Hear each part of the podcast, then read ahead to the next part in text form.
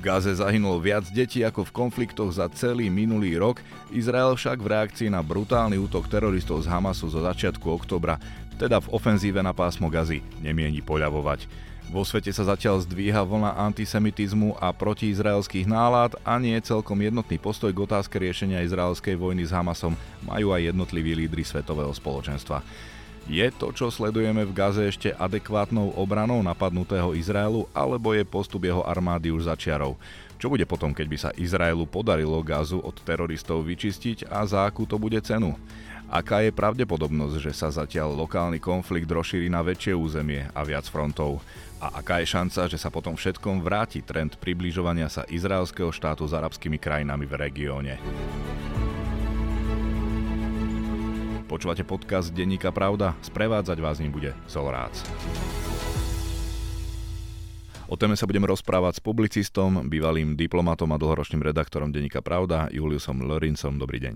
Dobrý deň. Pán Lorenc, tak izraelská armáda v noci na pondelok uskutočnila pomerne rozsiahlu pozemnú ofenzívu v Gaze. Zároveň pokračovalo masívne ostreľovanie tých sporných území. Armáde sa podarilo preťať hlavnú dopravnú tepnu medzi severom a juhom Gazy a popoludní vraj vojska boli už 3 e, km od mesta Gaza. V oblasti tiež predtým Izrael vypol vodu, elektrínu a zastavil dovoz paliva, pričom aj nemocnice sú odkazané na generátory. V Gaze sú podľa Červeného kríža v pasci milióny civilistov, ktorí nemajú kam utiecť. A aj podľa OSN sme v Gaze svetkami humanitárnej katastrofy. Postoj Európy alebo Európskej únie je, že Izrael má právo na obranu v rámci medzinárodného práva. Nie je ale toto, čo sledujeme v pásme Gaza už trochu začiarov? Tak e, ja neviem teraz, aká je tá čiara, či ju vidia tí, ktorí ju majú vidieť, ale určite je to veľmi diskutabilné. Veľmi diskutabilné a to je práve aj predmet tých e, jednak polemík a diskusí medzi znalcami, medzi analytikmi, ale to je aj dôvod tých veľkých demonstrácií, ktoré sú v západnej Európe, či také alebo onaké, teda či e, na podporu palestínčanov alebo na podporu Izraela. Stále viac sa hovorí, diskutuje o tom, že tu to prebúdza, prebúdza vlny antisemitizmu, ale aj islamofóbie je to problém, veľký problém. Ja si myslím, že určite, pozrite sa, ten, ten útok e, Hamasu 7. oktobra, ten bol bezohľadný, brutálny a odsúdenia hodný a tam padlo 1400 ľudí, bolo zlikvidovaných behom civilov, behom jedného, jednej noci a dňa a Izrael má právo na odvetu podľa charty OSN každý eh, napadnutý objekt, každá, každý napadnutý štát má právo na odvetu. To sa týka aj povedzme Ukrajiny, ale je to otázka tej miery. Viete, to je, je ťažko to teraz hovoriť eh, o, o Gaze, sa hovorí o 8 tisíc, dnes už o 9 tisíc obetiach, 9 eh, tisíc obetiach izraelského bombardovania tej odvety vlastne, ktorá sa stupňuje. Niektorí to spochybňujú. To sú veľmi citlivé veci.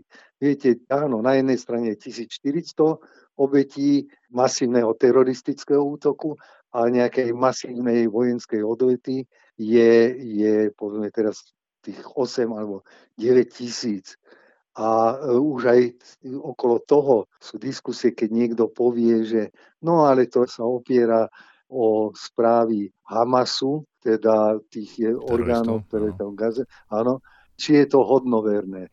Viete, nedá sa, nie je teraz, teraz myslím si, že kalkulovať tu nás počtami už je trochu, trochu, áno, to je trochu začiaru, lebo každý život ľudský má hodnotu a to sa ťažko tu dá, dá nejak tak porovnávať a niečo tolerovať. Takže je to, je to veľmi, je to vojna. Stala z toho vojna a mne teraz už obavy aj z toho, že sa to môže rozšíriť. Izrael v nedelu, myslím včera večer a e, aj v noci bombardoval nejaké objekty v, v Libanone a v Sýrii. Áno, pretože sme základ... počuli, že, že predstavitelia Hamasu sa mali stretnúť a rokovať práve s predstaviteľmi Hizbalahu a tých islamistov, tých, tých islamistických teroristických buniek. Áno, to je určite, je to možné, lebo Hizbalah ten je vlastne dieťaťom Iránu, teda toho režimu súčasného a je tam otázka teda, aký je podiel Iránu na tom, čo sa teraz deje. A to sú, to sú veci už, ktoré siahajú za hranicu nejakého takého lokálneho konfliktu. To už nie je nejaký taký, nie, nie hovorím, že je rozši, už je rozšírený konflikt, ale blíži sa to, blíži sa to k tomu a tá, tá hrozba tam je, že sa to môže rozšíriť. Aj Spojené štáty tam majú ešte v Sýrii a na, na tom území svoje jednotky. Rusi tam majú svoje jednotky a svoje základne. Takže je to, je to nebezpečné, nebezpečné. Otázka je, ako sa to bude ďalej vyvíjať. Na to dnes nemôže nikto spolahlivo odpovedať.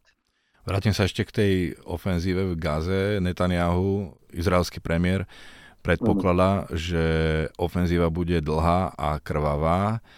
Ak by ale teda aj Izrael obsadil celú Gazu, vie čo potom? To je kľúčová otázka. Kľúčová otázka. To je tá otázka, že keď sa to skončí, akože sa to skončí, alebo ja neviem, Izrael vyhlási, že dosiahol svoj cieľ, zámer, ale čo potom? Čo potom? Ako bude spravovať Gazu? Ako bude tá samozpráva v Gaze? Ako bude existovať? To je to je kardinálna otázka, a na ktorú myslím, že hovoria, že to sa bude potom riešiť. No dobre, ale, ale nejaká vízia, nejaká predstava o tom musí byť, že čo s pásmom gazy, čo s tým tam žije, alebo doteraz teda žilo vyše 2 milióny ľudí a tí nemôžu aj, vy ste spomínali v otázke jednej, že nemôžu teda sú tam e, odtiaľ odísť. Od, od, od, od, sú vlastne rukojemníci. Tamojší civilisti sú tiež rukojemníci tohto, tohto konfliktu. Nehovoriac o tých e, rukojemníkoch e, Hamasu z, mhm. z Izraela, teda čo zobrali.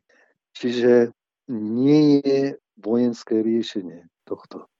Sila a násilie vedú len k ničeniu ľudských životov a k ďalšiemu násiliu. To je, to je teda otázka, čo, čo ďalej s touto časťou Blízkeho východu. Netýka sa to už, už len palestínsko-izraelských vzťahov, teda palestínčanov, lebo však palestínčania sú aj na západnom brehu, ale to už potom sa už bude týkať širších arabsko-izraelských vzťahov tam. Pritom ten vývoj v posledných rokoch ukazoval na to, že je možné nejaké, je možný nejaké, nejaké čiastkové zblíženie. Mám na mysli to, že uh, Izraelu, mhm. áno, Izraelu sa darí trochu a to je záujem širší, aby sa integroval do tej, do tej celej oblasti. Ako normálne, aby sa tam integroval a že nadviazal diplomatické styky s viacerými arabskými štátmi, z, z s Emirátmi, s Bahrajnom, Marokom, teda Maroko je síce v Afrike na, na západe, ale je to, je to súčasť toho procesu a hlavne ide o ten izraelsko-saudsko-arabský vzťah. Niektorí pozorovateľe, myslím si, že majú blízko k pravde, je, že tento konflikt teraz, 7. oktobra, že pozadí môže byť Irán, ktorý nemá záujem na tom, áno, nemá záujem na tom, aby sa urovnali saudsko-arabské izraelské vzťahy.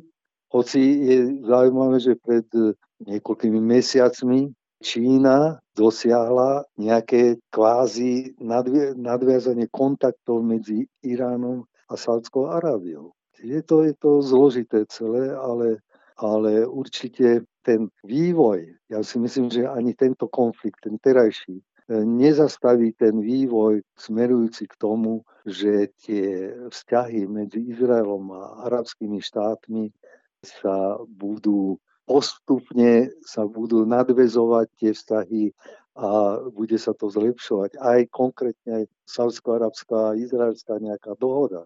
Chcel som sa Len sa to tomu... oddialo, oddialilo sa to, určite sa to oddialilo. No, chcel som sa k tomu dostať až neskôr, ale keď už o tom hovoríte, ako čítate postoj či prípadné zapojenie Rusov do celej veci, čo sa týka vojny na Ukrajine? Rusku sa podarilo získať priazeň globálneho juhu, viac menej.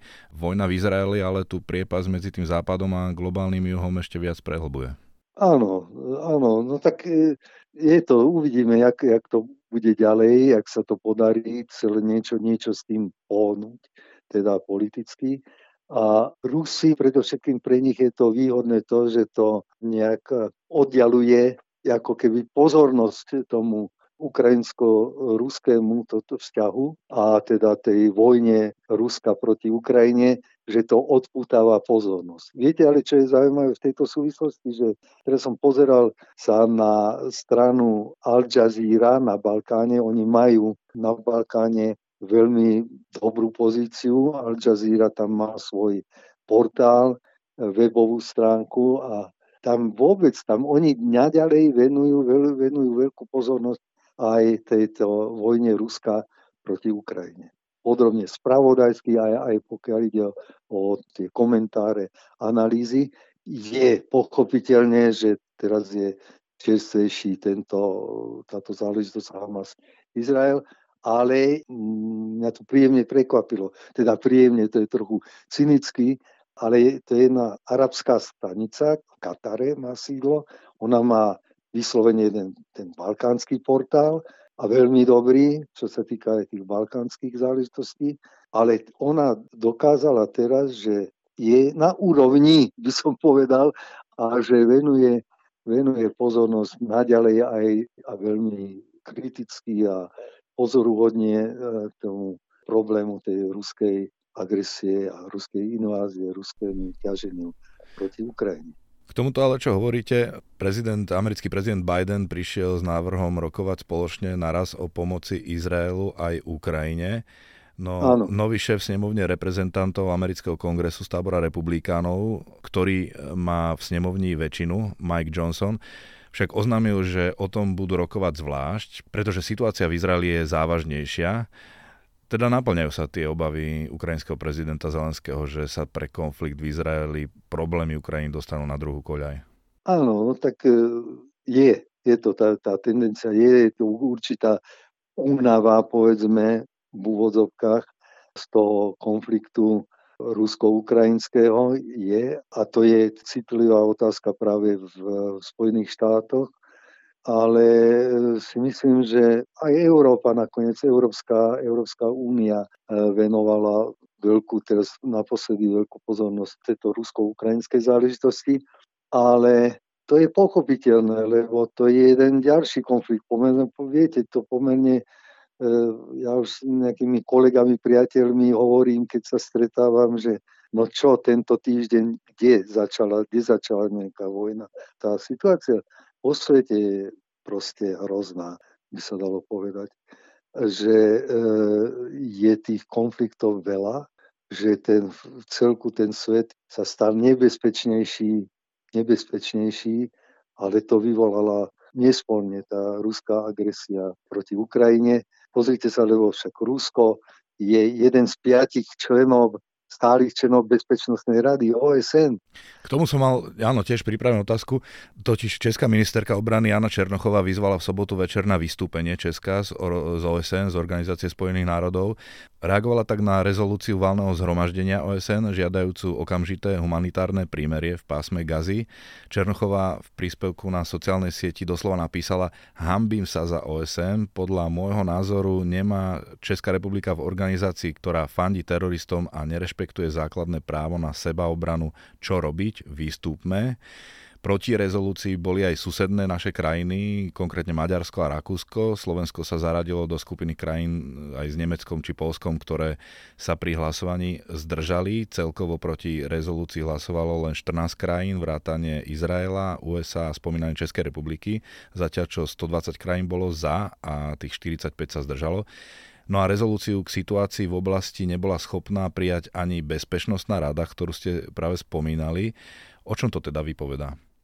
Ale tá rezolúcia získala veľkú väčšinu, teda tých 120, spomínate 120 ano. hlasov, to je výrazná väčšina v OSN. Bezpečnostná rada to je notoricky známe, že Bezpečnostná rada práve pre to, že tých 5 štátov, to je Spojené štáty, Čína, Francúzsko, Veľká Británia a teda Spojené kráľovstvo, aby sme boli korektní, a e, nespomenul som teda Rusko, že tí majú veto v hlasovaní právo na veta a v tejto situácii je, je to, to je obraz sveta, obraz súčasného sveta, toho rozdelenia, teda tej polarizácie určitej, ale ja si myslím, že pozrite sa aj pokiaľ ide o e, Rusko, tú ruskú agresiu, tam vždy doteraz dostala e, taká rezolúcia odsudzujúca Rusko, ruskú agresiu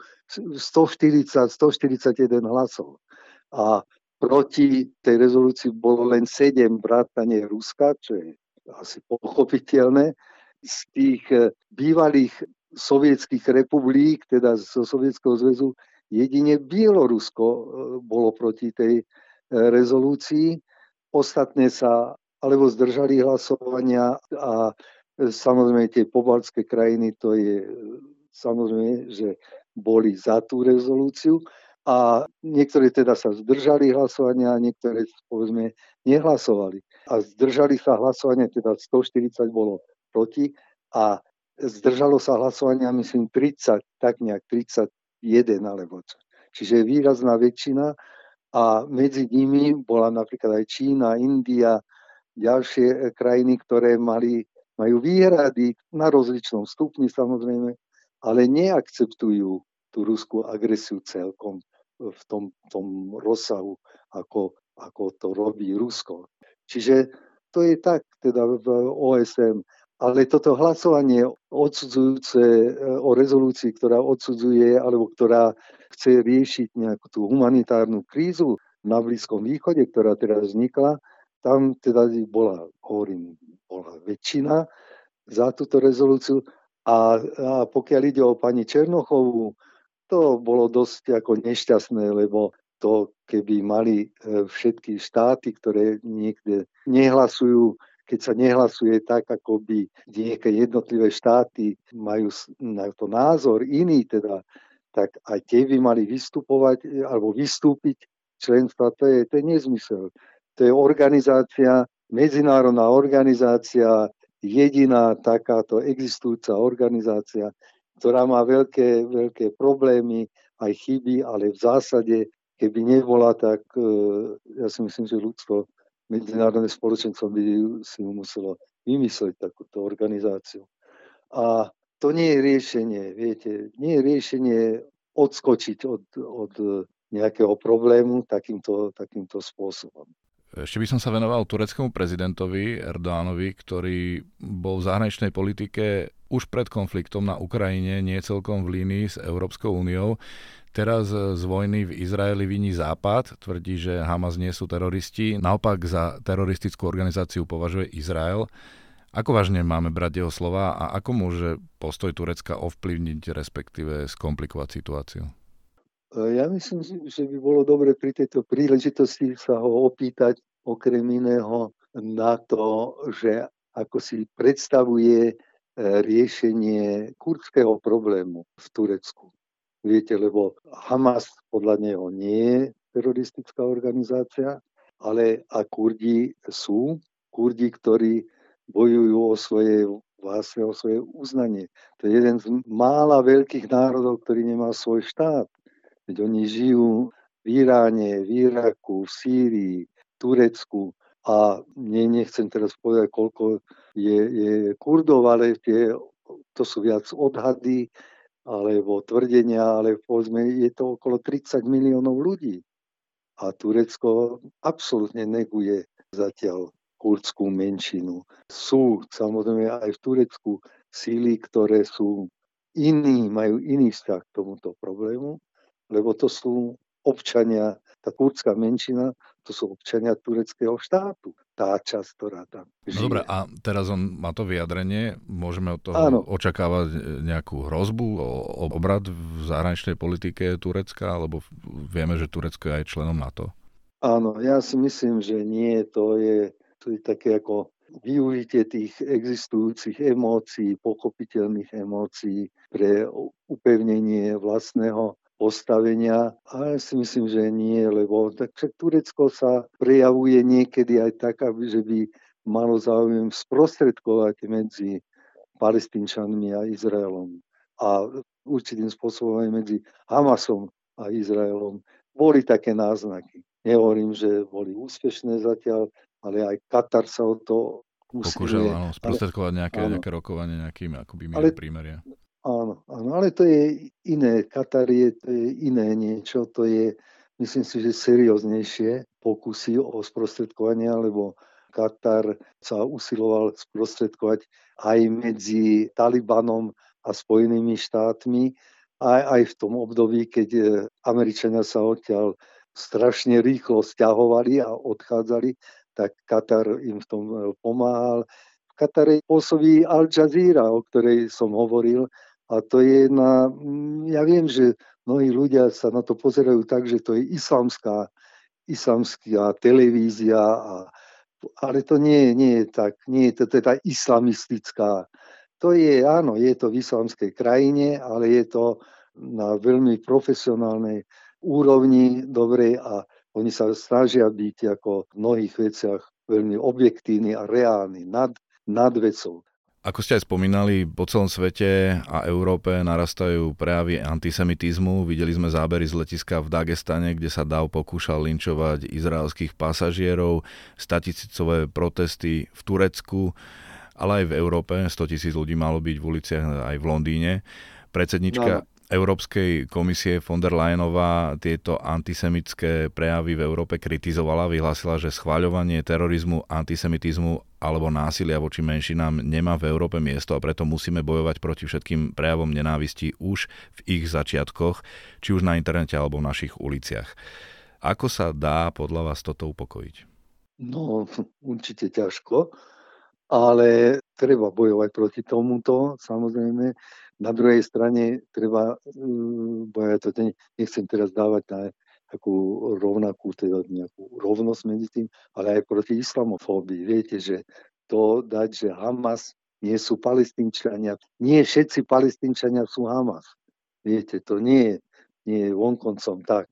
A pokiaľ ste spomínali ten Dagestan, Machačkala tam v tom hlavnom meste, tak eh, tam boli veľmi ako napätá je situácia, tak e, by som chcel povedať, že vrchný mufty Dagestanu mal k tomuto vyjadrenie a tých, ktorí tam obsadili letište, letištnú plochu a nepokoje tam vznikli, tak im hovorí, robíte chybu. Tento problém sa nemôže riešiť týmto spôsobom. Pokračoval, že chápem vaše rozhorčenie a prežívam s vami tú veľkú bolesť toho, čo sa deje v, v Gaze. Ale chceme riešiť tento problém inak. Nie na mítingoch, nie na takýchto demonstráciách, takýchto búrlivých, ale treba v tomto riešení zachovať trpezlivosť a odkázal týmto demonstrantom mier s vami. Viete, a toto vrchný mufty v Dagestane, toto povedal, to je predstaviteľ islámu naj, najvyššie postavení tam v tejto oblasti Kaukazu. To je veľmi, veľmi teda dôležité. Ja Dôležitý viem, odkaz, áno. Áno, nebude sa páčiť, ale bolo by treba viac takýchto ľudí, takéto osobnosti. Súčasný svet žiaľ nemá takýchto ľudí. Nemá tých ľudí, ktorí, keď sa vrátime k tomu palestinsko-izraelskému vzťahu, ktorí e, v 93 dosiahli v Oslo tú dohodu, kde sa položili základy palestinskej samozprávy a to bol na jednej strane Jasir Arafat za palestinčanov a za izraelskú stranu premiér Ica Rabin a vtedajší minister zahraničných vecí Šimon Peres. Nebola to dokonalá dohoda, ale bol to dôležitý krok. To bol krok vlastne k tomu, že by sa mohlo, mohla realizovať idea dvoch štátov arabského a židovského štátu na území Palestíny. Dnes je žiaľ táto idea vzdialená dosť, ale zaujímavé je, že v najnovšom prejave americký prezident Joe Biden, uh, hovoril o tom, že treba oživiť túto, túto ideu. Bohužiaľ, ale prišlo veľa rokov odvtedy a tá idea sa ned, nedostala do takých reálnejších podob. Naopak, dnes je to vzdialenejšie. Jeden americký odborník, ktorý bol poradca niekoľkých prezidentov práve tej blízkovýchodnej otázke, tak e, reagoval na Bidena dosť skepticky, že šance sú veľmi malé. To je v predstave, to je v podstate nemožná misia. Dnes to vyzerá tak, ale vždy sa treba pokúsiť o to, nájsť takéto. Aj ten Katarčania, čo sprostredkujú teraz momentálne, sa pokúšajú riešiť ten problém rukojemníkov, aby Hamas spustil tých rukojemníkov izraelských a ten sám, ten, ktorý to vedie, tak povedal, že zatiaľ nedosiahli nič, lebo každý si hovorí len svoje, každá strana, ale nič konkrétneho sa v tom zatiaľ nedosiahlo. Sice štyroch, štyroch rukojemníkoch prepustili už, ale dobre, to je, to je, to je na dlhé. Tu treba čas a trpezlivosť, viete, to je ťažko. Ale treba robiť niečo v tomto. Treba robiť. A toto nie sú, nie sú politici, bohužiaľ. Netanyahu je ako nesporne výrazná osobnosť, ale nie je to štátny. Nie je to štátny polarizované sú veľmi tá spoločnosť, aj tam sú extrémistické síly. Teraz najnovšie tam v oblasti na západnom brehu niektorí osadníci napadli e, palestínčanov, ktorí na olivovníkoch oberajú olivy. Teraz je čas oberania olív a oni ich napadli proste. Ale viete, to je veľmi ťažké, veľmi ťažké. Ale treba urobiť všetko, aby E, sa to zastavilo. Tam ozaj je, je dnes prímerie nejaká hlavná úloha a nejaké tie koridory, kde sa humanitárna pomoc dostane. A, a treba samozrejme, treba likvidovať tieto ohniská toho teroru, treba na nich udrieť. To je v poriadku, ale nájsť ten spôsob, aby nie civili si to najviac odskákali. Lebo zatiaľ nepočujete aj Izraelčania samotní hlásili, že hrdo, že nemajú ani jednu stratu v armáde zatiaľ. Viete, ale odskáču si to ľudia, ľudia často zmanipulovaní, ale ľudia, ktorí sú nevinní v tom, ktorí sú obeťami toho všetkého. A tomu treba nejak z toho sa, z toho sa dostať. Hovorí publicista, bývalý diplomat a dlhoročný redaktor Denníka Pravda Julis Lorenz. Ďakujem za rozhovor. A ja vám ďakujem za pozvanie. Sme závere. Články k téme nájdete aj v tlačenom vydaní Deníka Pravda a na webe pravda.sk. Počúvali ste podcast Deníka Pravda, ktorý pre vás pripravil Zolorác.